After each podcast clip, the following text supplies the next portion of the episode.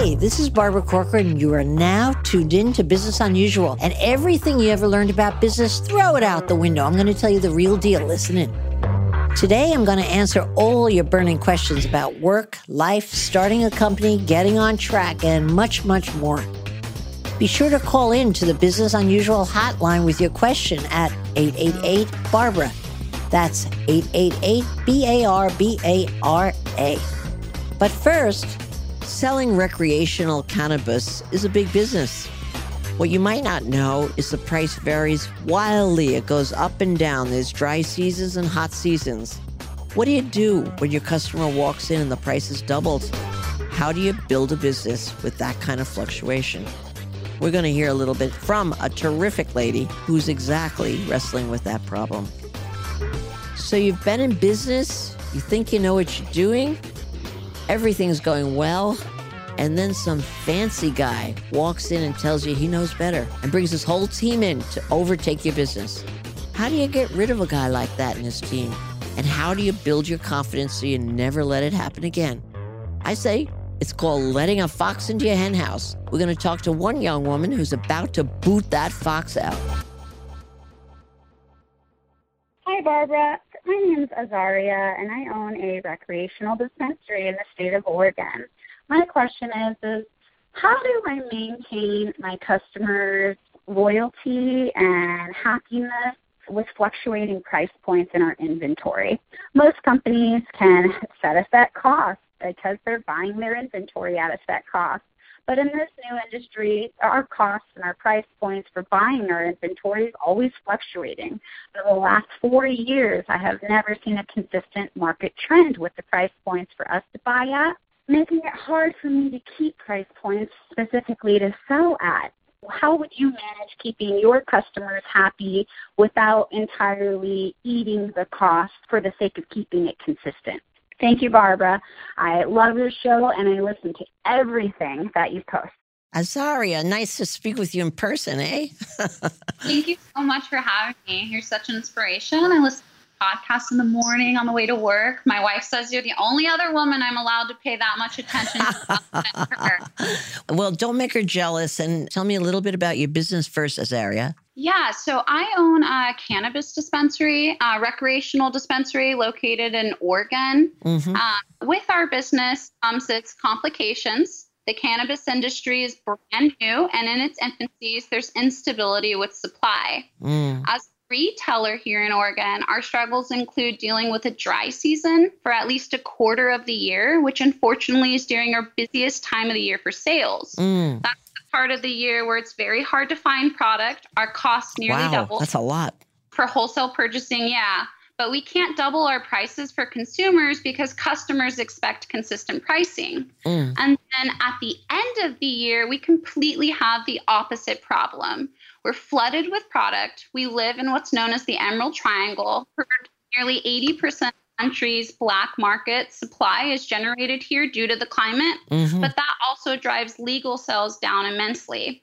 Not only do we compete with the black market, but we're also competing against the customers themselves because they have their own harvest at that time. Mm. And as far as wholesale purchasing goes, our costs are its lowest points during harvest because, like everyone else, vendors are also harvesting.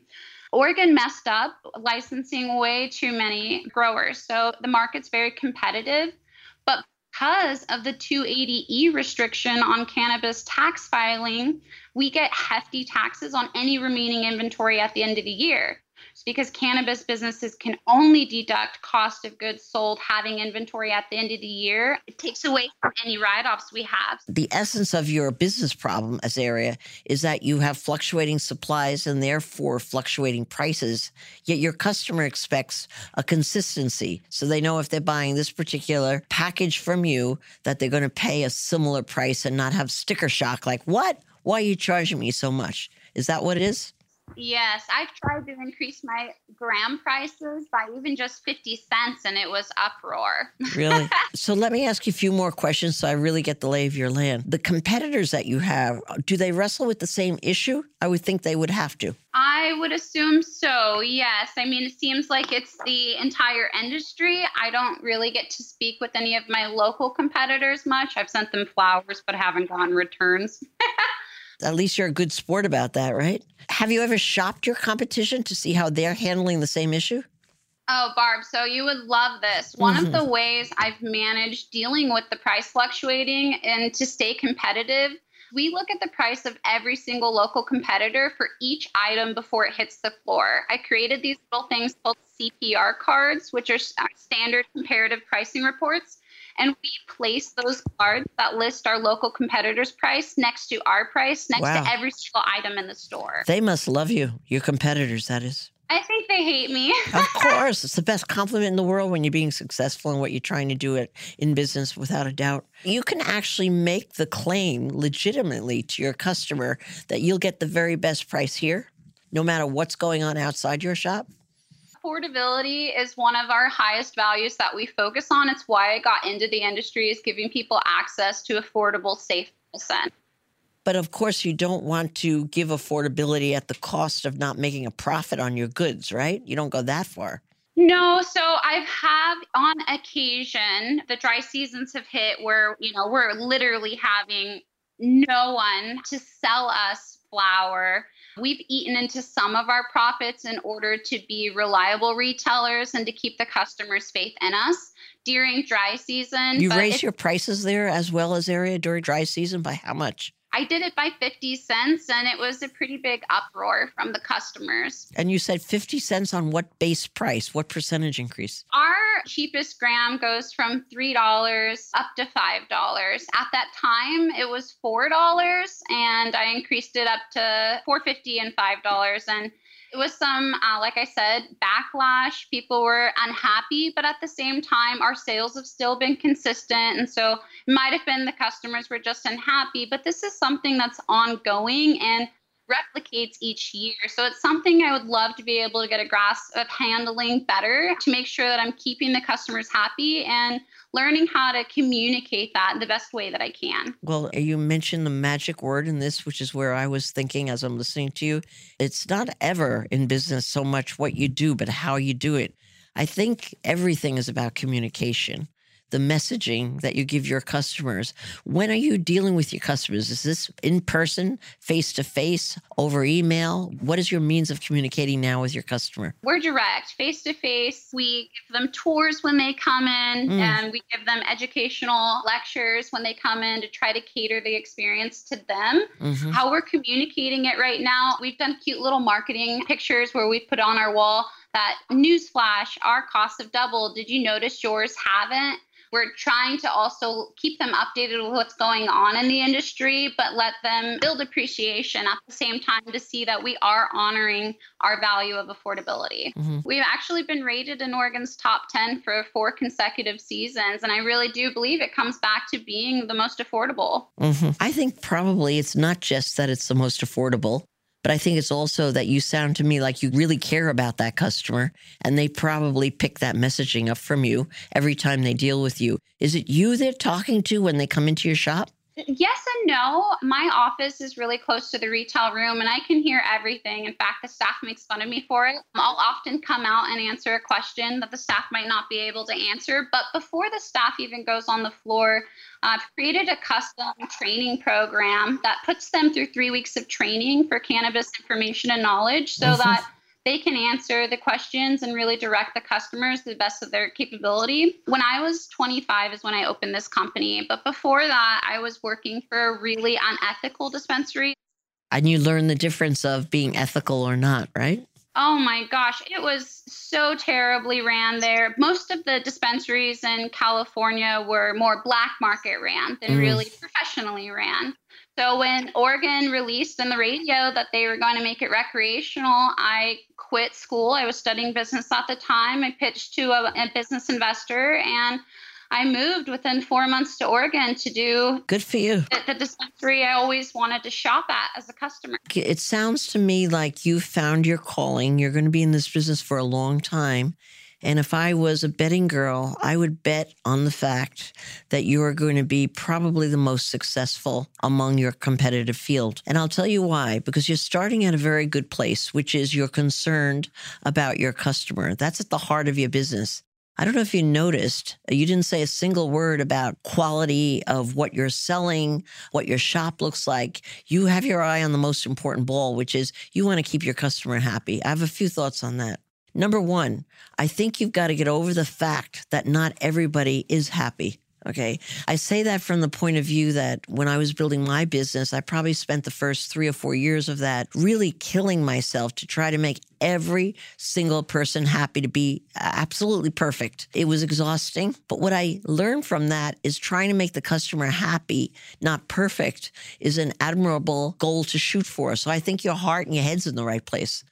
You are also obviously concerned about communicating your messaging to the customers. I can't see those charts you're talking about, but I keep visualizing if you're educating people as they come in, you have your office tours, you have well educated personnel who can continue your messaging accurately. I think you probably really need to re examine how you're communicating the message that prices fluctuate. Would it make any sense? And it's hard for me to say from where I'm sitting here because I can't see your shop, but I could picture you having almost a Dow Jones industrial average, like on your wall, where you actually chart. I can visualize you becoming the source of what's going on with pricing across your industry, not just what you sell in the shop, but that you could establish under your shop name the index of grass prices or whatever is the right terminology for something like that. Maybe brainstorm with your staff as to come up with a few labels for that. Then I think it would be wise, honestly, if you published it actually as the source. I think you'd get publicity from it. I think people would see you as the individual who's on top of pricing. And also, when people come into that shop, I could see that index, so, so to speak, a grass index, uh, showing when the best time of year is coming up to buy grass so that you're giving the good news. Next month, we really expect prices to go down. Right now, they're very high. Next month, they're going to come down. But three months from now, they'll probably go high again. So you totally inform them, not in a way of justifying what you're charging today, but putting it in an annual context because you do have an annual context from what I just heard from you. There's an up and a down, and there's a pattern to all that. I think if you can communicate that as an expert and let it be up to them when they want to buy their grass. I mean, if they're coming in and your prices are extremely high because you're in the dry period, you could have that on that chart, dry period, and you could show actually how the prices fluctuate. The other one thing I think you have a claim for because you said you were smart enough to shop your competition and you know exactly what the competition is doing.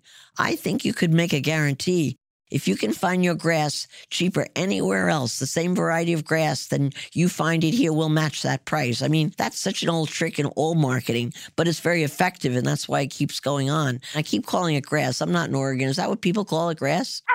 That's okay. Okay. Uh, that's an old school word for it, definitely. But as far as that, that's amazing advice we can compete and we do do current price matching on topicals like lotions and mm. edibles. But as far as grass goes, with the cannabis, every grower grows it differently. So the percentages and the strength varies immensely. So mm. it's the one thing in the shop that we can't price match on because it might be way lower potency at another shop compared to ours vice versa. Just really tricky in the industry. But you know what? I think because you're such an honest person and a very particular person, so concerned about the view of your customer, I still think you can make a broad claim and say, we guarantee that we will give you any of our product at the rock bottom price, guaranteed as long as you inform them about the fluctuations in the market and really think through how that could be communicated in one snapshot picture. You know, it's great to talk people and explain it away, but it can border on sounding like an excuse. Like, this is why our prices are high. These are our excuses.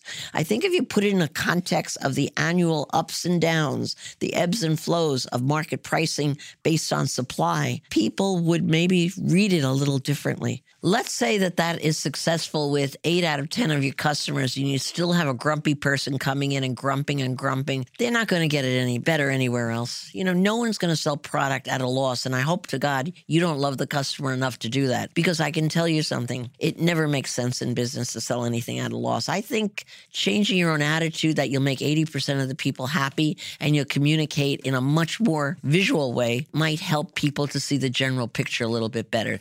That would be my best advice. Thank you. Thank you so much. I wrote all of this down. I'm very excited to implement it. Barb, would you mind if I asked you one last question? Not at all. Okay. My partner and I have decided to go our separate ways, and we're actually putting up on the market. And mm. so this is the first time in my life, you know, being in my 20s, I'm going to actually have a large lump sum to invest and move forward with. Why sell the business? You're in love with that business. I think you're crazy. I am in love with it and I didn't want to, but the thing is is that the market value for licenses and businesses alone for cannabis are so high. Like we only put 180,000 into it and our listing price is 1.2. And with that being said, I have the option from arbitration to buy him out at 50%, but I've been underpaid a fair market wage for the last 3 years because of my eagerness to get into the industry. And I agreed to a rock bottom wage getting into it because I really wanted the opportunity to prove myself in the business. Like I said, the business was rated in the top 10 for four seasons, but that made its value go skyrocket. Mm. And I don't have half a million to be able to buy him out. But what that does mean is I'll at least get that to move forward with my own project. Now, I have two ways I can go with that. And I'm just wondering what you would recommend based off of listening to me and now knowing a little bit more about my background. I have a high risk but a high return option. You talked about how I love communicating the prices the, and I, how I should do it more. And this is what that is. May I ask you something? A more basic question. Yeah. Why wouldn't you buy him out and pay him off over time? Are you 50% of the partnership? Yeah, the arbitrator didn't give me the right to pay him off over time. The Why not?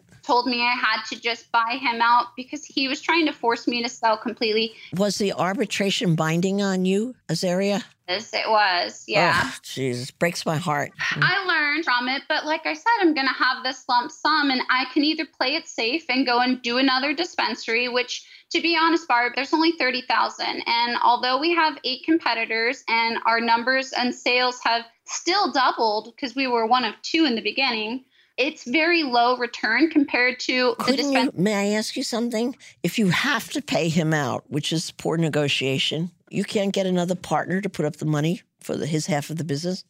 I haven't met someone else that I feel I could trust to work with again. Why don't you advertise for a pure financial partner? You've got a great business by the tail. You know what you're doing. Your wild ass enthusiasm comes across on the phone. And for you to start it again at higher prices ain't going to happen so easily for you. Why wouldn't you look for a financial partner dying to get into the business? Why change it? In other cities where portals are open, like for example in Los Angeles, we were doing $20,000 easy a day. Mm-hmm. In this small town of Oregon where it was recreational first, so I came up here to get my footing and to get my financial leg to move forward, we're lucky to do 3 to 5,000 So you would rather go to a city where you could do a better job?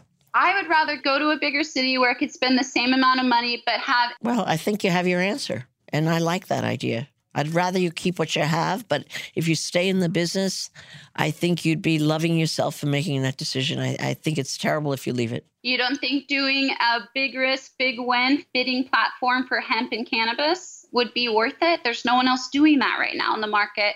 And a lot of these hemp farmers don't have anywhere to sell their product. You know what I would suggest? First of all, I can't really advise you option A or option B. I, I can tell you if you stay in the business in another shop in a better town, you're going to do very well. That I could hear. So far as the other opportunity, my only advice to you would be what does your gut say? Listen to your gut. If you think there's something there and you can't even define clearly what it is, but your gut says this is a great opportunity, then don't waste a second doing it. Just go and do it. Your gut is never wrong in business. You're a natural born entrepreneur. You should trust your gut and let me know where you land because I have total confidence that you'll land in the right place. Thank you very much for your time. I appreciate all of your advice, and I've got multiple pages of notes. Okay. And I wish I had another two hours to spend with you, honestly, Azaria. But thank you so much for giving me your time. Thank you so much. Okay. Bye bye. Bye bye. Let's take a short break to talk about a company I love my friends at On Deck Business Loans. Now let's get back to the show.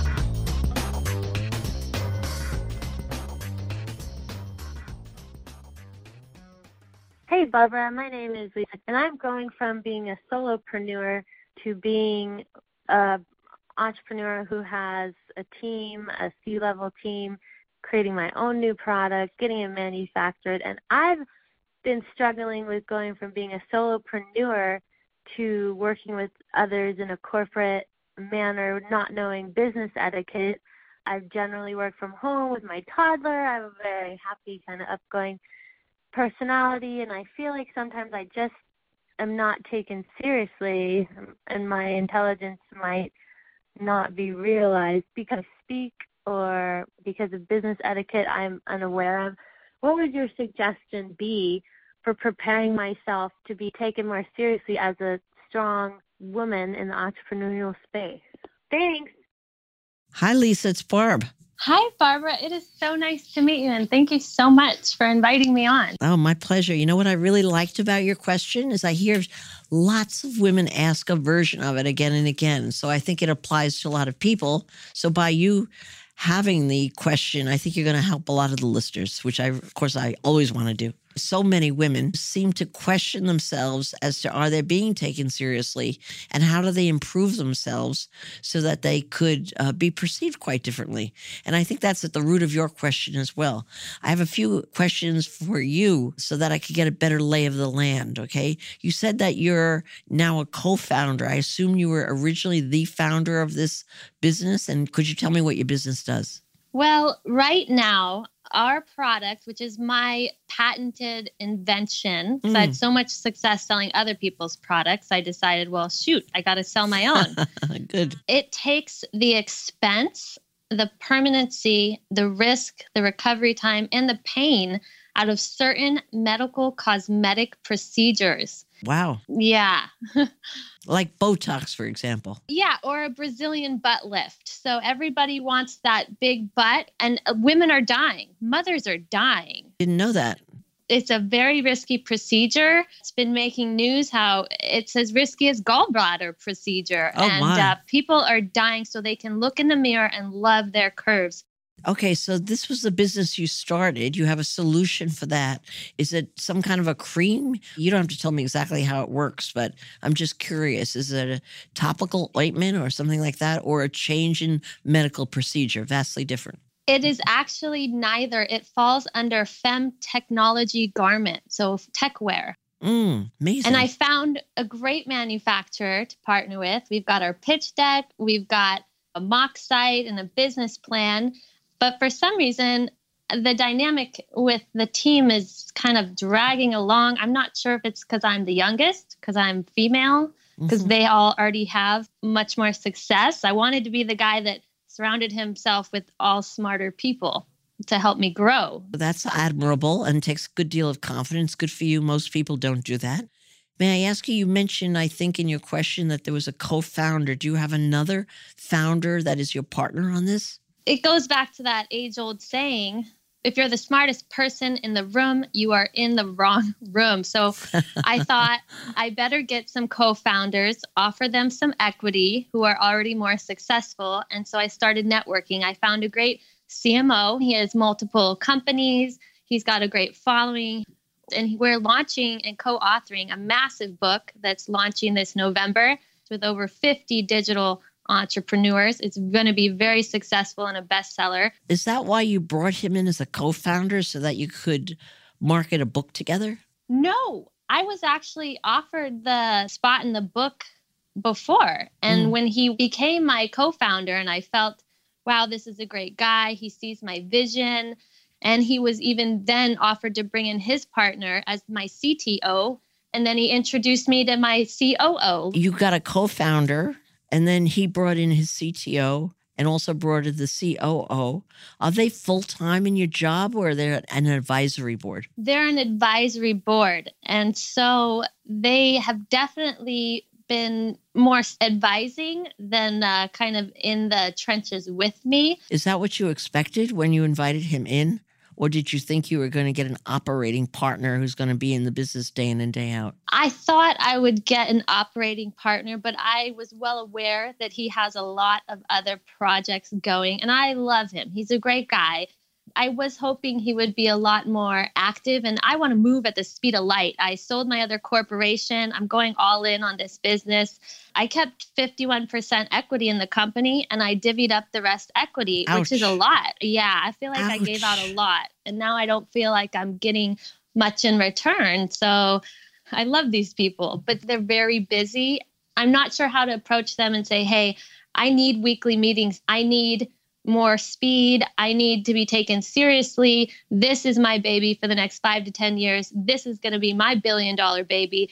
I need you on board. Are you in with me without upsetting the relationship or hurting the dynamic? Yeah, I think I can help you here. Let me ask you do they already own 49% of your stock or does it vest over time? We just incorporated a simple LLC and we just put them with the 49 divvied up evenly and me with the 51. We haven't even put in any other legal writing. So I thought, well, if they really aren't in on it, maybe I could restructure, create a new business and say, I'm going to incorporate separately and go my own way since you guys just aren't available, which doesn't mean I don't love them and think they're amazing because I do. Who controls the patent? I do. It's in my name. And it's not in the other corporation that you set up where they control 49%? Nope. Okay. You don't mind me just speaking very directly, right? Saves time. Not at all. You've got to get rid of them, the whole bunch. And I'll tell you why. And about how you do it is something I'll mention just in a minute. But let me tell you why you have to get rid of them people who act as advisors, even if you had hoped that they would really be knee deep in the mud with you and be there accessible when you ran into this bump to give you great guidance, I get it why you would do that. And sadly, it is very often what women do when they doubt their own ability and get somebody really experienced, almost always male, almost always male. Really, is it a female led team that comes in, and then they bring in all their men. It's kind of like their team comes in and plants themselves in the business, whether or not the team is on the outside or on the inside. In a way, you're lucky that they're not in your office because it would even drive you more crazy Okay, you might think that would be nice, but as long as their interests are spread among many interests, you can never get from them what you were dreaming about getting. They're just advisors. They're people want stock options and they have good intent, but it's just not the right fit for you. You shouldn't have a single thought in your mind about how to communicate better, about how to uh, have a corporate structure, some of the things you mentioned. You should really just see your business as an extension of your own personality, and that's good enough. So, whatever your communicating style is, however you run a team, whatever kind of passion that you like to communicate as you wish, should be good enough for anyone who works for you. The problem with getting somebody really experienced from a corporate environment is they're too goddamn fancy. And not that they designed themselves to be fancy, but their experience made them fancy. And so their suggestions never really fit anyway. How do I know this for fact? And why do I feel so strongly about it? Because I invest in businesses every day of my life. I work with entrepreneurs day in and day out who very often early on the stages will bring in heavyweights. They call it like heavyweight people. Whoa, who do they know? Name drop. They yes, are just amazing. Yes. The fancy team that's come into your business, you've got to get back to basics. The main thing is you realize that you created something that has value. If it didn't have value, none of these people would have been attracted to it. The second thing is you've got to get rid of them. Okay. Now, how do you get rid of them? You get rid of them by nicely saying, I've changed my mind. You don't have to worry about being a bad girl. You don't have to worry about upsetting them. I could just hear in your voice, you're a lovely woman with a good deal of power, but you don't have to keep that sense of, I don't want to disappoint them. I don't want to change my mind. I don't want them to think badly of me. Leave it all behind because you're the one that controls the gold. You thought of the business, you own the patent, it's your baby. So it's almost like trying to keep your neighbor two houses down the street happy about your kids. What does that have to do with them? It's your baby. You take the charge, you're responsible for it, and make it in your own likeness because that's what got you going. And when you lose that, I have seen so many businesses go off the rails, slow down, you lose your entrepreneurial edge. It's one thing if you create your own team that necessarily aren't smarter than you. They might have a gift that's a little smarter than you in this way or a lot smarter, like they're great at finance and you're not. Great, great team member. But you should never bring in people that you think are smarter than you, period, are smarter than you, because no one's smarter than the entrepreneur that had the concept and birthed the child. That's where the real smarts is. That's what created something from nothing. Okay. I've got another question for you, too. If I want to pitch to a board of directors that own a holding company, how do I get in front of that audience if I'm say, okay, goodbye all these people with their Rolodex and their connections? How does just me go in with no Rolodex or connections? I mean, where do I start? What are you pitching for? Why would you want to meet with them? Well, I'd like to pitch for a round of investors. Where are you living now? I'm in the San Francisco Bay Area, more in the suburbs. So, but close to Silicon Valley, but I'm femtech. It's not actually tech. Mm-hmm. Why don't you ask these big shots to make introductions for you? I have. They want to make sure I have my MVP and everything done, and then I've got it, and I'm waiting, and they're busy people. Yeah, well, it's not going to happen actually. Are there women's groups that invest in Silicon Valley? There generally isn't any major city. Women that like to invest in female businesses? Oh, I am sure that there is, and it probably would not be difficult to find. No, because what they want to do is they want to hear lots of pitches and invest their monies. That's been a huge help to women who are entrepreneurs who don't do as well in the old boy network. Not that you wouldn't, because I'll tell you, your communication style is just what everybody really wants in a founder and CEO. But you have to leave behind the fact that you might be inadequate in any regard. It's really more of a confidence game, honest to God. I, I could relay to you in one way. Of course, I wasn't in your field at all, I was in the real estate field. But when I wanted to meet the big developers in town, I was a nobody, a blue collar worker with no staff, no this, no that. I generally found that persistence and research was probably my best single trait because I was always finding a way to get to who I wanted. It wasn't until years back I looked back and realized I could have had a half the IQ I had, but the idea that I knew how to persist and, and get to who I wanted to get was more responsible for growing my business than any other talent I had. But you have a patent, a needed service that alone stands on itself, and you're a great communicator. Just get access. Find a way. I have no doubt in my mind you'll get access. I would like you to really think of yourself as having the whole package. You don't need anybody anymore. You just don't need anybody. You need investors, clearly, if that's what you want to do, but you don't need other people to make your business fancy. All that fancy lingo, all that corporate stuff gets in the way and ruins more businesses. You have a clean communication style. I'm persuaded. I'm like in love with you and I and I meet billions of people. But if I could be persuaded in a short conversation to think, wow, this chick is hot shit how many other people could be persuaded just as you stand on your own two feet? I think it's endless. And I feel so confident and empowered. And I just love what you're doing to empower so many women. That's because and you on deserve this it. podcast. you deserve well, it. thank you. okay, I'll be looking forward to hearing great things about you. Well, thank you so much, Barbara. I am going to take actionable steps to work in this great advice and push forward at the speed of light because I know that I'm going to make this happen. Good enough. Just get that Dear John letter up and get those monkeys off your back. All right. Thanks, Barbara. Okay, bye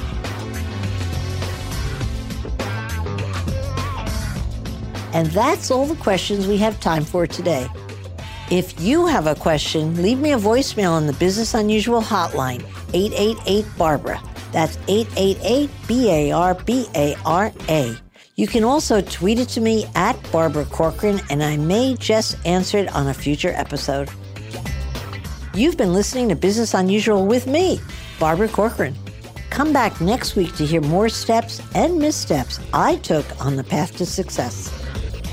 Search and follow Business Unusual on iHeartRadio or subscribe wherever you listen to podcasts.